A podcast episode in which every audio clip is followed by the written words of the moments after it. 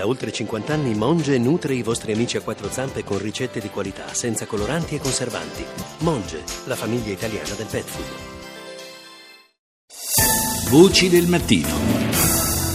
E adesso proviamo a fare un viaggio, un viaggio se vogliamo singolare, nella, nell'America più profonda, ma in un'America che apparentemente ha qualcosa di italiano, perché ci sono in, negli Stati Uniti città che hanno dei nomi di città italiane. Buongiorno ad Alberto Giuffrè, che è un collega, un giornalista di Sky T G ventiquattro. Buongiorno Alberto. Buongiorno. Tu sei autore di un libro che si chiama Un'altra America, viaggio nelle città italiane degli Stati Uniti. È un viaggio singolare perché c'è un po' d'Italia, ma forse non c'è quest'Italia che vorrebbe esserci. Io ho visitato queste otto città che hanno nomi italiani, ma il nome italiano, che è l'elemento in comune per queste città, si è rivelato eh, quasi un gioco per raccontare un'America più profonda, quella eh, lontana dai soliti giri turistici che si fanno negli Stati Uniti. Eh, ogni città ha un aspetto che racchiude un po' tutte le contraddizioni del Eh, del paese che spesso amiamo, a volte odiamo, insomma, a seconda dei punti di vista. Le città sono Roma, Milan, Naples, Venice, Florence, Palermo, Verona, Genova. Queste sono le otto città.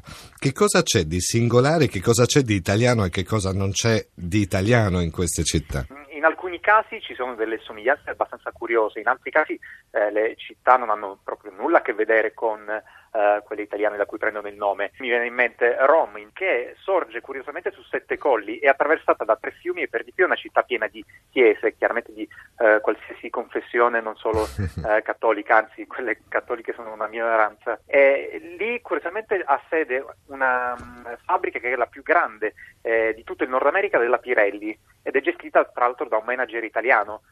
E lì, per tornare alle coincidenze, c'è anche una copia della lupa capitolina che Mussolini aveva regalato ai tempi del fascismo e che lì a Roma tengono adesso davanti al municipio. Però forse anche questo ci fa capire un'altra cosa, Alberto, che in effetti il marchio, il tricolore, il Made in Italy negli Stati Uniti ha particolarmente appeal, nel senso, basta un qualunque prodotto dove c'è una parvenza d'Italia e quel prodotto decolla sul mercato. Chiaramente eh, ha un, um, un'origine anche storica, volendo. Penso a un'altra delle città che ho visitato, che è Florence. A Florence, in Alabama, nel profondo sud degli Stati Uniti, eh, persiste il mito dell'italianità e anche del il culto del Rinascimento fiorentino, tant'è che ogni anno a Florence, in Alabama, si tiene questa fiera che celebra il Rinascimento.